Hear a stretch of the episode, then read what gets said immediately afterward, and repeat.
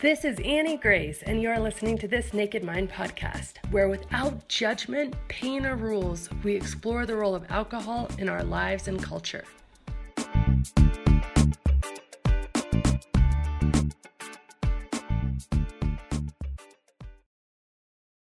Hi, this is Annie Grace, and welcome to this Naked Mind podcast. So, today I'm here with Amy, and something cool about Amy this is super fun. Um, so many people have had amazing stories and then have become certified This Naked Mind coaches, and Amy is one of them. So, welcome, Amy. So glad to have you. Thank you. It's a pleasure to be here, Annie. I appreciate that. That's so awesome. So I can't wait to hear. Um, I obviously know quite a bit about your story, but I want all the details because you have a powerful story, and I can't wait to uh, hear it and share it with um, with our listeners. So where did it all begin for you? Why don't you take us all the way back, sort of to the beginning? Wow, that's a very uh, loaded question. um, uh, you know, for me, I think the beginning uh, be- began when I, well, I grew up in the church, and um, Christianity, my faith, is so important to me, and still is important to me. And growing up in the church, there was a lot of um, uh, things of how I should be, how I should act, and you know all the shoulds, and you know in terms of what you should do. And um, you know, as I grew up in that church, um, I began to realize I wasn't quite the same as other little girls, you know, that I that I was friends with. Um, I wasn't quite the same, and I started to look at things in a different way and that was because my sexuality was different. You know i started to um, realize i didn't have crushes on boys i had crushes on girls. And it's like this isn't this isn't right. And um, that felt very um, odd. And because of that i felt like i didn't belong you know in, in the the atmosphere that i was growing up. And um, so I think that's where it began with me is that that uh, you know you talk about cognitive dissonance in your book uh, the cognitive dissonance of you want to be faithful to God and do what God wants you to do, um, but you also want to be faithful to who you are and who you know as you feel. And so I had struggled, you know, with that my most of my life, and especially you know going in the teenage years and um, how that worked out was like I didn't drink. Like I didn't start drinking. I mean, I had the occasional wine cooler, you know, with your girlfriend, you know, school girlfriends and all that stuff. But it wasn't something that became um, something that I started paying attention to until after I turned 21. And so, you know, when I turned 21, um, you know, I had a boyfriend at the time, and uh, we would go out, and I had this Long Island iced tea. I was like, oh, wow, this is amazing, right? It's like I I feel normal right now. Like I feel like I belong, and I felt like I belonged to him, and I felt I belonged in the social space that I didn't have before that. Um, so so that became a trigger my my unconscious mind became a trigger of i need alcohol to feel normal. Um, i need alcohol to belong. Um, and so that that started my journey of the dependence of alcohol to feel something that was outside of myself you know to to to belong. Um, so you know, like I said, I didn't start drinking really until after that, you know, in my early 20s. And uh, mostly it was to numb my feelings around the, the cognitive dissonance between my sexuality and Christianity. Mm. And uh, to feel to feel that normalcy, you know, with people I belonged, and I can, and I, am an introvert, and um, you know, going out with people, it was like I needed alcohol to feel to socialize, you know, as well. And so that's when I started noticing that, um, you know, that dependency of alcohol in my early 20s. And, you know, there, um, I started drinking more and more and realized that, you know, I was becoming depressed and, you know, also just that because my faith is so strong, is that I knew there was something not right with what I was doing, not right with my sexuality, and not right with um, drinking, and not right with God. And I became suicidal and uh, went to therapy, went to AA, and I had a wonderful mentor. She was actually my boss at the time in my early 20s, um, who uh, took me under her wing and uh, we would go to AA together. And that was such a um, wonderful experience because I didn't know anything different. I didn't know how to talk about what I was feeling, what I was going through, and I felt like such an acceptance, you know, with this group. Um, it didn't work for me, obviously. Um, it didn't work uh, because, you know, I, I, went back to drinking. And, uh, but for a period of time, I became really involved back in the church and uh, started going into uh, Christian ministry and did, uh, I was going into school to be a Christian counselor and I did prison ministry and trying to pray the gay away. Um, so trying to push myself outside of who who I really was.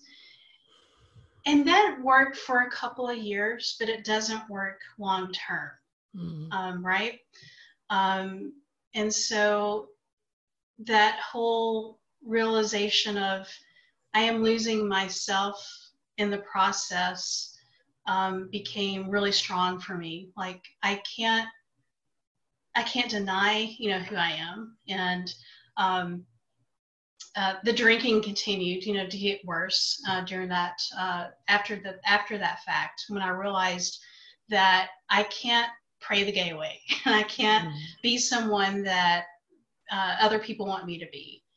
And I think that's when it started to really spiral uh, out of control, uh, more so after that period of time of realizing that, you know, that I want to, I need to reconcile who I am and figure out who I am first. Um, so that was very, that was a very difficult, you know, period for me. Um, so, and, and during this time, um, was there any social like community family support social support did you feel really on your own in this i did because i hid the fact that i was gay mm-hmm. uh, from my family and uh, from my friends and um, and I, I knew that that was tied to my drinking mm-hmm. um, and so i didn't the social support that i had was with with my mentor, you know, my, my boss at the time, and going to AA. And that was what I knew.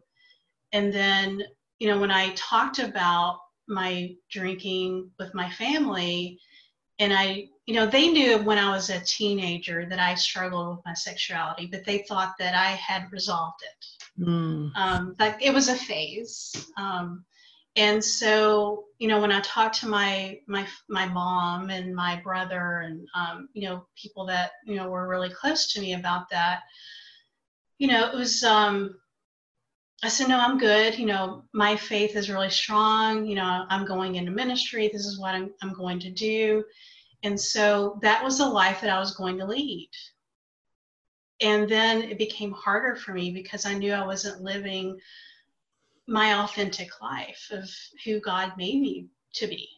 And that that's when it really became hard. You know, I'd, I would pray that God just take me away, you know, because I didn't want to disappoint him and I didn't want to do the things that I was doing and and drinking and um, living this life that I knew wasn't what he wanted me to do.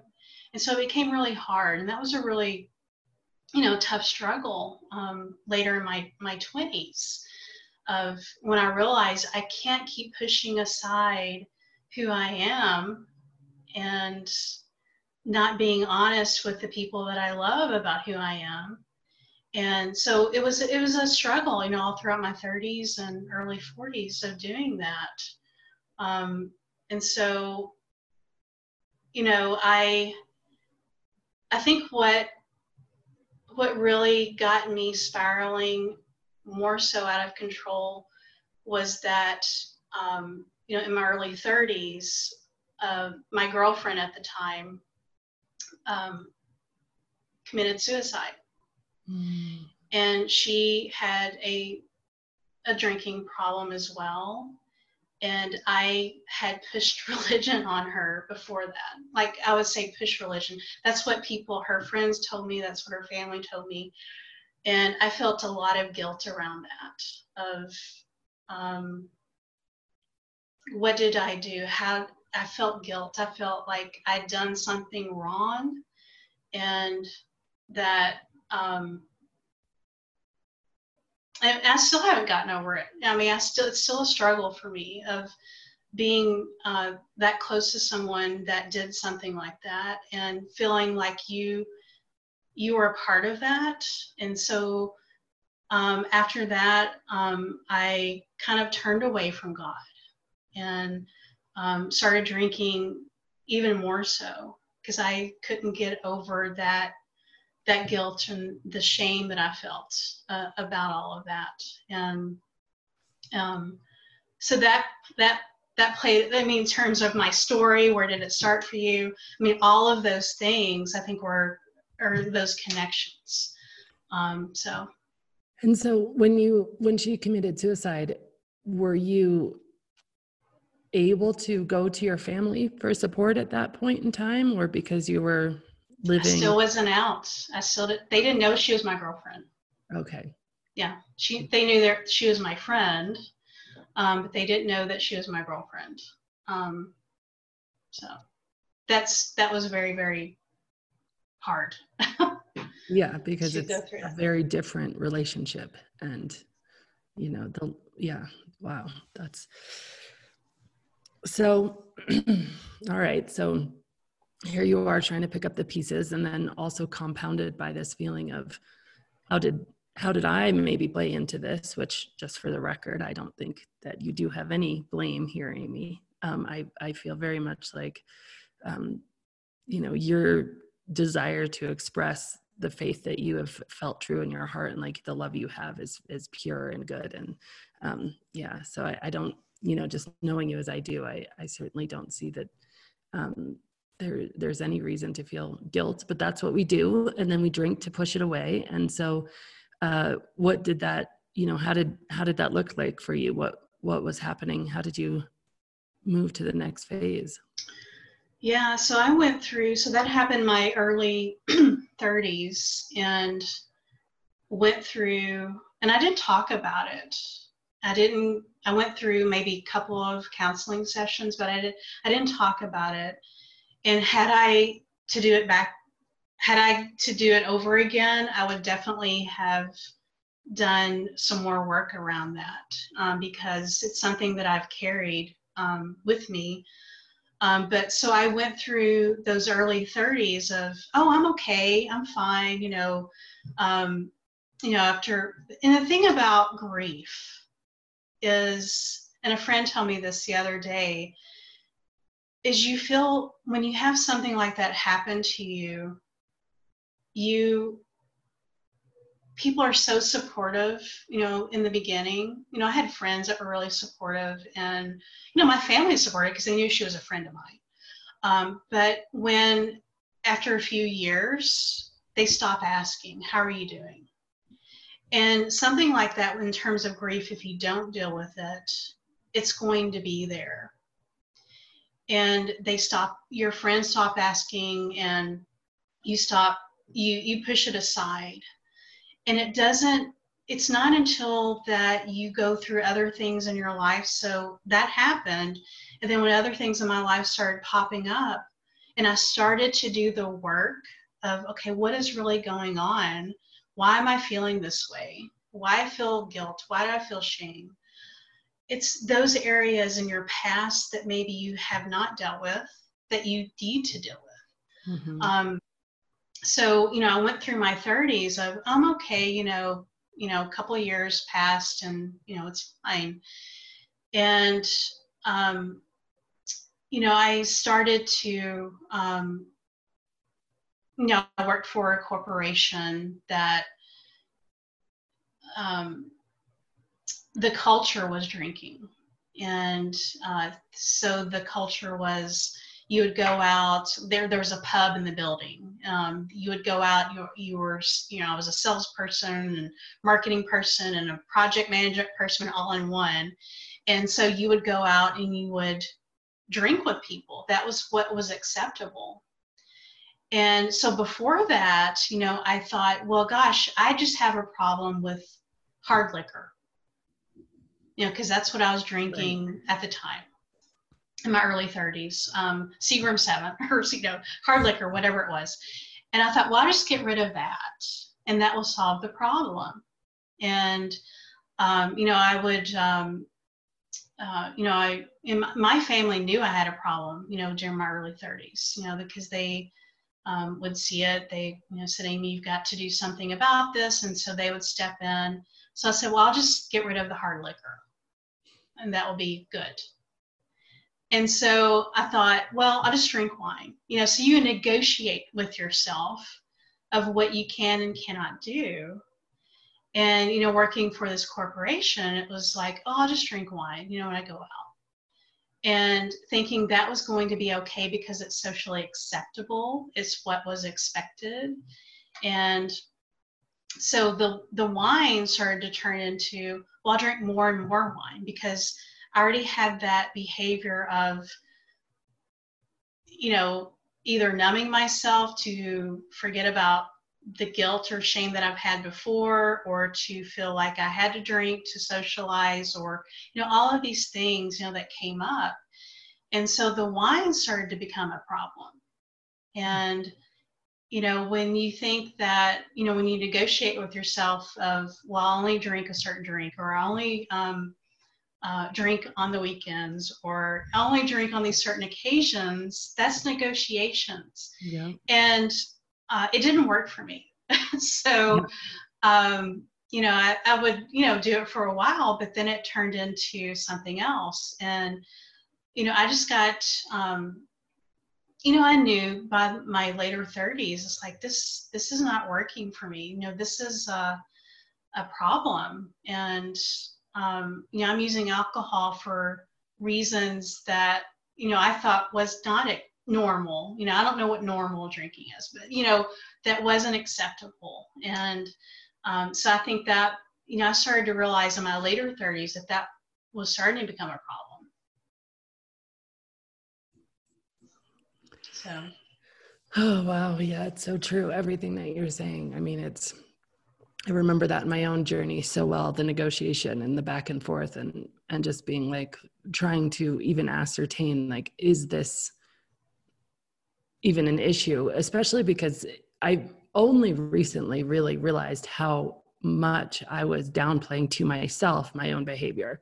Like it was once I admitted it I was like oh I was fully aware. But then I I remembered somebody said something to me recently. They they basically said like oh I don't I don't drink all that much. And just her exact sequence of words i was like oh my gosh i could hear myself saying that. I, in times when i was drinking tons but you yeah. know we really make it um yeah we make it less and through through all the negotiations so all right so then what's next yeah so there's there's more after that um so then i started um you know, I lived by myself at the time and I, you know, I wasn't involved with anyone. And, um, you know, I just, I would have fun. You know, I'd go out with friends and um, just drink. And, um, you know, I thought, yeah, this is, this is the normal thing to do. And felt accepted, you know, that part of acceptance, social acceptance of um, wanting to be accepted and, um, you know, this is the normal thing to do. And then I started to go home. I lived close by at home, you know, with when it, where I worked. I lived really close by. Now to go home at work and you know have a few sips of wine or you know and during lunch, my lunch break, and I thought this is this is not right. You know, in my mind I thought this isn't right, but it was okay. And I'm still um, working, you know, working very well and doing all these great things, and uh, you know, it's not a problem. But in my mind, you know, I knew it was like in my like cognitive dissonance that that was a problem. And so I, um, you know, later on was just drinking more and more. And um, I remember, I don't know if you would think this would be a rock bottom for me, but it really wasn't. Um, but I went out one night and I had, I had, uh, and I go through periodic times of not drinking, like, oh, I'm going to do a week or, you know, a couple weeks, and then I'm going to go out on the weekend and um, go to a social event and drink. And so it was one of those times, and it was a Friday night. I went out with a bunch of my work colleagues, my friends, and uh, we started right after work drinking wine um, and went to a bar after that and danced. And I ended up, and I haven't told a lot of people this, I ended up in the bathroom floor at that restaurant, could not move, was throwing up, ambulance had to come and pick me up and took me to the hospital. Wow. And I stayed overnight uh, at that hospital. And this was like in the middle of, I was moving up the ladder at this corporate place. And it was a Friday night. And I think, holy crap, you know, here I am, you know, I wake up Saturday morning. I was like, what the heck? am I doing in this place? Like, why am I here? And again, you would think that that would have been a rock bottom. and I thought, well, you know, in my mind, I thought, I'm never going to drink again. I'm not going to do this. I'm not going to do that again. And so I quit for, you know, another month or two. And then I started to, of course, um, start going out and drinking. And I think, you know, throughout my life, especially the later years of being, I felt disconnected from God and my faith and my spirituality, especially in those years of my 30s and early 40s. And God was giving me little signposts along the way of and he talked to me and he said, Amy, you're you're going down the wrong path. Mm. And so these little signposts kept coming up. And when I I think it was June or May or June of 2018. You know, before that, I said, you know, I've got to do something about my drinking. I want to a stop or I want to moderate. I, I need to do something that's going to bring me back to who I am. And because um, I was getting lost, I was losing myself in my drinking. And when I uh, found your book, uh, This Naked Mind, um, I downloaded the audio and I was like, well, I don't know what this is. I mean, it was like a, you know, I, I think it was one of those things where, you know, things pop up and hey, read this and you know, download it. So I I downloaded it and I thought, oh, this is really interesting. And what really sat with me was the the whole um, consciousness and unconsciousness. You know, your thoughts of your your beliefs around what alcohol does, what it is, what it does to you, um, and the the no judgment. You know, because throughout my life I felt I just, I don't want to talk to anyone about this. I don't want to share my story. Um, and it's an interesting thing that a friend said to me today sharing your own life story is sharing the beauty of God's creation. Mm. And that really stuck with me is because we are all human. We, we all have our own stories and it's not our faults and I think that's what really stuck with me when you said, um, it's not your fault. Um, and it is your responsibility to to learn what you can learn and to grow from it. And so that's that's when I started my journey of learning from what does alcohol do? What is my relationship with alcohol? and I'd never done that work before. You know, I'd never thought about how I used alcohol to numb myself mm. or to, because I didn't want to face things in my life, things that have happened. And so I completely numbed that and just wanted to forget forget everything about it. And in that process, not only did I lose myself, you know, but I lost my my relationship with God.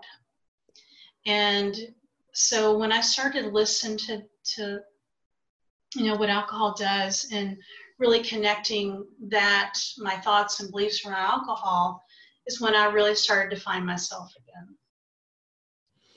Yeah, it's it's so awesome um how that works. Just really being able to see that like I say it a lot, but that you're doing the best you can with the tools you have and just putting down those weapons of blame and shame and it's interesting because you know so there's such a mis like misnomer that it's evil that keeps us from like ourselves from our creator from god from whatever but it's not it's not evil. It's not doing bad things. It's not making mistakes. It's not it's being embarrassed and shameful of those mistakes and not allowing them to come into the light not allowing ourselves to um, and not forgiving ourselves, you know, not telling our story. And I love how Brene Brown talks about, you know, shame can't survive vulnerability. It just can't. Like, you can't tell your story and retain self hatred and shame at the same time because all of a sudden you have to see yourself with an objective enough distance to say, oh, okay, well, geez, like, let's look at Amy's story. Holy cow, that's insane. She's growing up in this church where she has so much faith and so much passion. And so it's not even that it's an option to just up and leave and hate the church. And because her heart has been totally captured, but because of you know the the humans within the church and uh, who knows also but here's of- the here's the thing here's the thing so um, yeah growing up in the church you know i grew up there are a lot of different churches right you know um, and things have changed um, so i'm like 48 years old things have changed from when i was younger and you know the church i grew up in i am so glad that i grew up in a church let me put that out first and foremost I am so glad that I have that foundation and the foundation of faith and God. Um, you know, my it's a relationship that I have. It's not religion; it's a relationship, and I am so glad that I have that. Uh, the thing is, there are churches out there now that are welcoming to people like me. And that was harder to find when I was younger. And you know, I read a statistic earlier today. I can't remember, you know, what it was, but um, especially uh, for the young, the youth, uh, that the youth who are LGBTQ um, struggle so much with alcohol. And they struggle with suicide um, because they don't feel like there's a place where they can be accepted. And that was even more so i think you know when i was growing up um, that you just you hid it. You hid who you were. You you felt ashamed. You didn't have the um, you felt like if you were going to say something you were going to be ostracized from your friends from your faith from whatever and so my relationship with you know with god was so important just like you said it was so important that I didn't want to ostracize myself from that. Mm. And the really, really cool thing about that now is that's the message, you know, that I, I like to send is that now there is, you know, there are places of acceptance that you can be who you are and be accepted, you know, so that is so encouraging and so empowering that you that people can still be who they are and love themselves and God loves you. You know, so through all of that, um, that and that's the message of hope that I I like to bring. That's beautiful. It's really cool. Um, and it's so amazing how much things are changing in like like 48 short short life you know for things to have changed that much that's really beautiful and it's also interesting because i had the opportunity um, pete holmes is a comedian and he wrote a book called sex god i think is the name of it no is that right um, i'm gonna have to look it up as we're talking because i, I don't want to get it right wrong but um, but anyway i had the opportunity to see him because he also uh, stop drinking with this naked mind.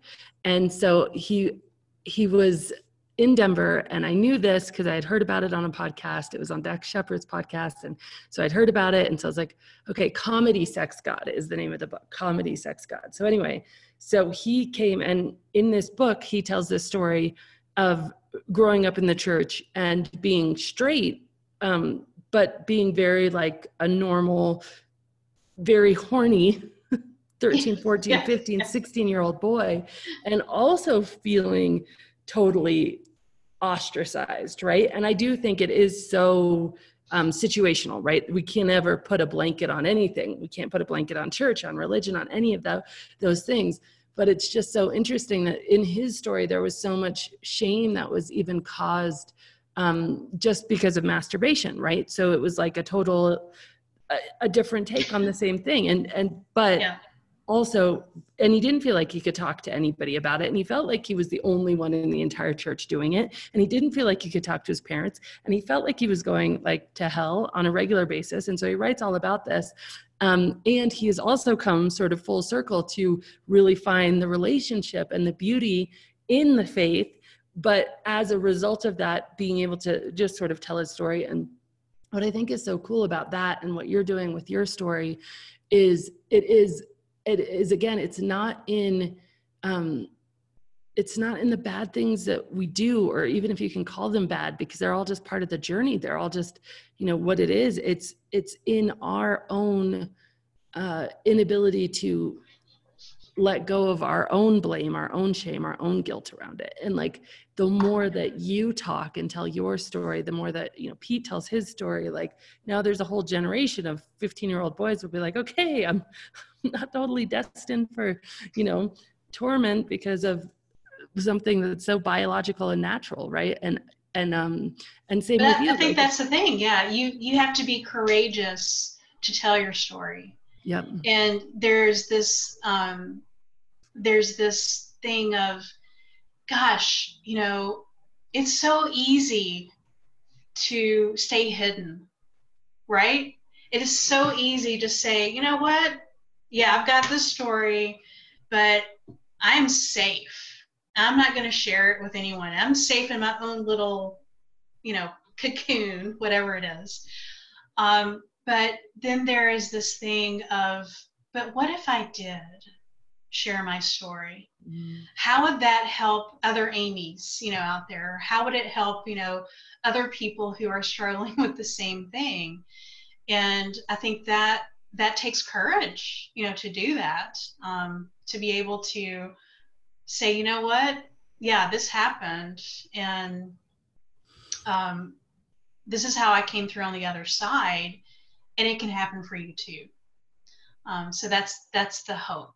I love it so much. It's so beautiful, Amy. I mean, it's so it's so good and authentic and so important, and it's so well uh, like it's just even outside of the alcohol conversation, which is bravery all by itself and courage all by itself. Um, just the conversation that your faith and your sexuality do not they're not mutually exclusive. I mean there's so much power in that. And um, yeah just really so thrilled that you are uh, sharing that and sharing what's true for you sharing your truth around this and sharing because it's it's just so impactful so impactful. Yeah thank you. So is there any other details any more to go through the through the journey uh, through the journey um, i think what's um, important you know for my journey is that okay, so I found This Naked Mind in 2018, and went through the live alcohol experiment in 2019 and in January and was successful for 32 days. So I say 32 days because guess what happens on day 33? um, yeah, I got a little cocky. I thought, well, you know, I've got this. And it was never my intention um, for myself to quit drinking altogether. That was not my intention in 2019. Uh, so I thought, you know, I'm going to moderate. And I think the, and this is something that I've talked about with other people, is in moderation, you know, as you talked about, that takes a lot of energy and willpower that you're using up that willpower. And I thought, you know, I can moderate. And what happened was on day 33, I had a glass of wine and I had another glass of wine. And then the next days, you know, I started to drink more and more. And I think, you know, the caution is actually started drinking more than I did before I started the live alcohol experiment. And I think that is something that um, people want to be aware of is that your your um, I think you wrote about that in your book of your brain um, is conditioned to go back to the way it was when you were drinking. If you stop drinking, you go back to drinking. That's why, like, if you've gone 10 days, 10 years, and you start drinking again, your brain can be conditioned to go back to the way it was before. And so that was my caution of, you know what? I can't do this, you know, for myself. And that's, and each person has their own journey. And I also say that, you know, each person has their own journey. Um, so you have to decide what journey that you want to be on. Uh, but for myself, you know, I knew that um, moderation was not going to work for me. So um, you know, going through that experience experience of now I know that. So each each experience that you have is a learning experience. It's an opportunity for growth. Mm-hmm. And you know, we talk about this. It's not um, a slip. It, slip ups are not failures. It's an opportunity for growth.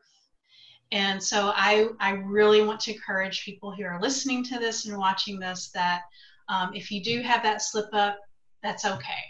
And it's an opportunity for growth. And how do you want to um, work through that? You know, what can you learn from that? And so, you know, I took that and I learned from it and decided what my path, you know, what I wanted to do for my path. And I think that's something, you know, because we we think about um, we compare ourselves to other people. Of you know, my friends that I've gone through this experiments experiment with, are uh, one plus years being alcohol free. I'm not there.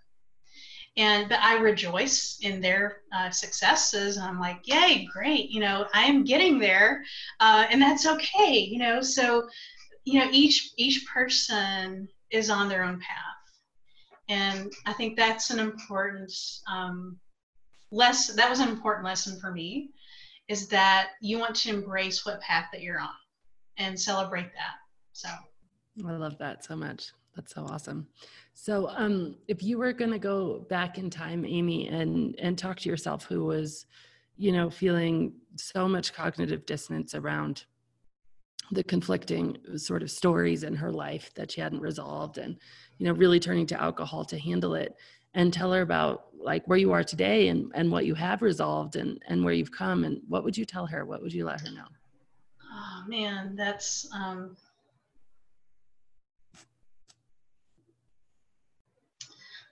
So I keep a journal, um, and on that journal, the front page, I have two pictures of my young self as a little girl, cute little girl. I was a cute little girl.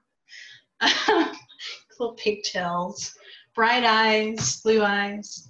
And, you know, I look at this little girl and with so much love now and, you know, I think the hardest thing for me um, in my journey of being gay and being a Christian and having struggles with alcohol is I didn't love myself. And if you don't love yourself, that really sucks, to be quite honest. Um, you know, I, I'm a recovering people pleaser. And, you know, I've lived my life to please others of what I should be, what I should do, how I should act, how I should dress, how my hair should be. It's a nod to my mom. I love you, mom. Um, all of this stuff. And I would look back at that young little girl and say, Love yourself. Be yourself. Be proud of who you are because you're an amazing little girl and you're going to grow up and do amazing, wonderful things because you are so full of love, kindness, grace, and compassion. And that's what I would say. That's awesome. And that helps me. Yeah, it's so good. So good. So good. So if if um someone's listening to this and and they'd love to even work with you, Amy, because maybe their story is similar to your story, or uh, something you've said has just really resonated. Um, you're now a certified coach, and where can people find you? Uh, so they can find me at Hope on Solid Ground. Uh, so that's Hope H O P E on Solid Ground.com. And hope really is about honoring who you are, you know, observing um, your thoughts and your beliefs, and you know, really participating in who you are and living your fullest life, so that you can empower yourself. So that's what hope means I love it. It's so beautiful. Well, thank you so much. Thank you for being here, for showing up, for telling your story, for having all the courage. And I know that um, I know this is going to impact impact lives. So I really appreciate it. Thank you, Annie. I appreciate being here. Appreciate it. Hi, are you looking to connect with like minded people? Sometimes maybe you feel like as someone who knows all this information from the Naked Mind or the alcohol experiment that you're living in a world of muggles and people just don't speak your language. That is why I created The Exchange. The Exchange is an online community where we meet face to face, live video calls multiple times a week with people from all over the globe just to connect, to have somewhere you're seen and you're heard and you feel less alone, and really that you can give back and get the support you need need. So if this sounds great to you, check it out at thisnakedmind.com backslash exchange. And as always, rate, review, and subscribe to this podcast as it truly helps the message reach somebody who might need to hear it today.